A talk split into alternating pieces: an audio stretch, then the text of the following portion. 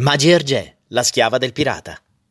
In tempi antichi i pirati saraceni non si lasciarono di certo sfuggire questo incantevole borgo, tant'è che sbarcarono più volte assediandolo.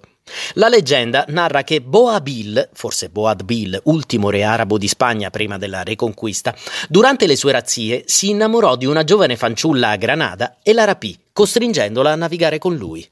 Lei si chiamava Magi Argè, il nome sarebbe una corruzione dialettale di Ziada Talè, e fu costretta ad una vita di schiavitù.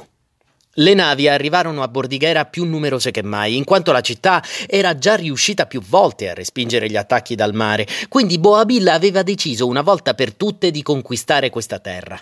Ma Gergè nel frattempo si era ammalata e sulla nave del pirata era ormai in fin di vita.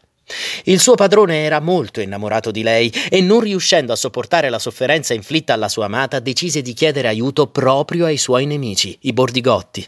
Propose loro un accordo, la fine dell'assedio da parte dei suoi uomini, in cambio di cure all'amata fanciulla.